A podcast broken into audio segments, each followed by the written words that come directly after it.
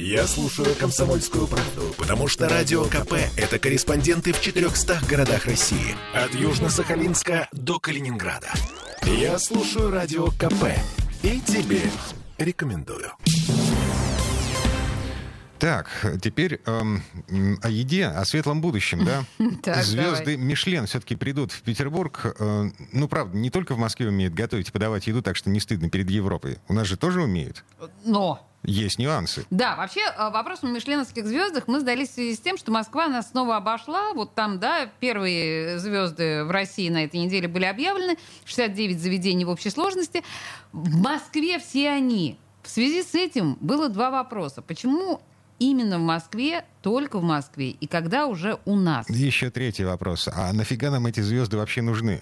А мы что, поесть нормально не можем без международного признания? А Со всем этим мы звонили сегодня Леониду Гарбару, это президент Федерации рестораторов и ательеров Северо-Запада. Ну и, во-первых, почему Москва? Да просто потому, что у Первопрестольной есть Собянин. Он договорился с администрацией ресторанного гида Мишлена, и столичный бюджет проплатил организацию десанта экспертов э, ресторанных критиков. А второй вопрос. Когда звезды будут у нас в Петербурге? Слушаем Гарбара.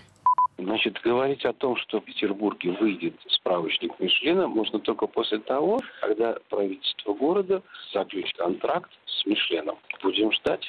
А вообще нужно ли Петербургу иметь рестораны? Ну, вы знаете, вообще, конечно, хорошее послевкусие после поездки, оно и ресторанами в том числе формируется, да. Если ты один раз смотришь Эрмитаж, то в этот день ты завтракаешь, обедаешь и ужинаешь. То согласитесь, если здесь ты еще хорошо и вкусно отобедал, отужинал, то ты больше запомнишь, и у тебя будет хорошее послевкусие после города. А так как мы ориентированы в большей степени на туристов все-таки, на туристов платежеспособных, то, конечно, это хорошо. А Мишлен является все-таки таким авторитетом, рекомендации которого все слушают.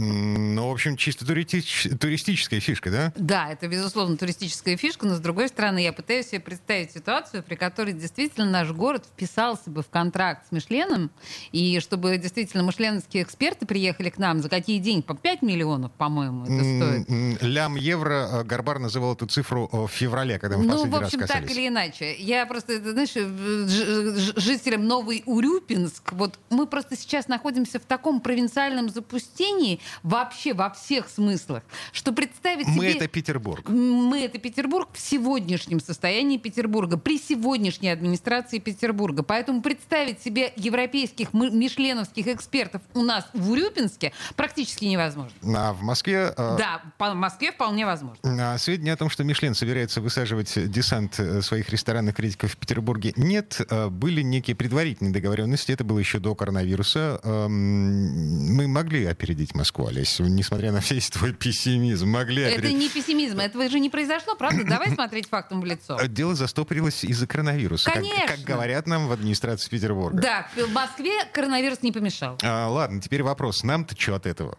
Ну да, престижно. Э, Ну да, состоятельные туристы приезжают э, не только поглазеть на Эрмитаж, развод мостов и белые ночи, но еще и пожрать. Вот в тебе говорит провинциальное мышление. Действительно, что нам от этого? Нам тут так хорошо без мышленовских звезд. Мгм. А то, что Петербург это европейская столица, покруче Москвы, это тебе в голову даже не приходит. Ам, э, я мне де- Нет, денег, нет, да. денег жалко.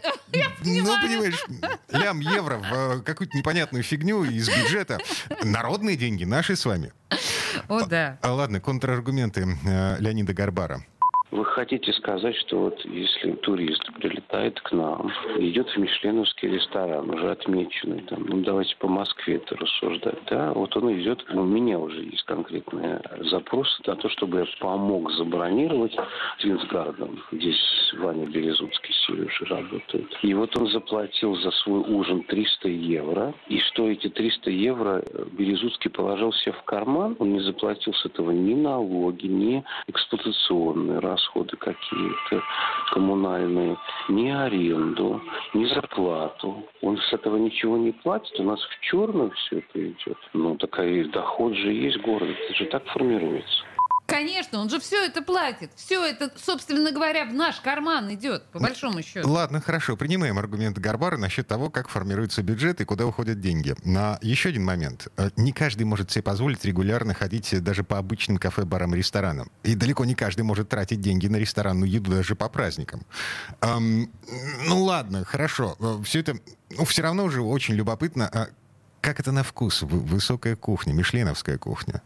Господин Гарбар совершенно справедливо говорит о том, что еда из мишленовских заведений это совершенно не обязательно, запредельно дорого. Серьезно. Я могу привести в пример из города Тайбэй, столицы Тайваня. Там есть фастфудовская пельменная, у которой мишленовская звезда.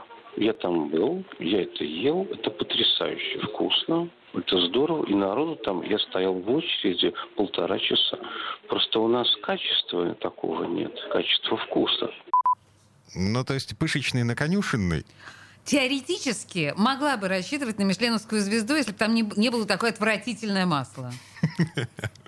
Пока мишленовские звезды есть в Москве. Кстати, а, все мишленовские звезды в Москве, они в ресторанах, ну, так, высокой и относительно высокой кухни. То есть это не фастфуд, о котором сейчас говорит Гарбар.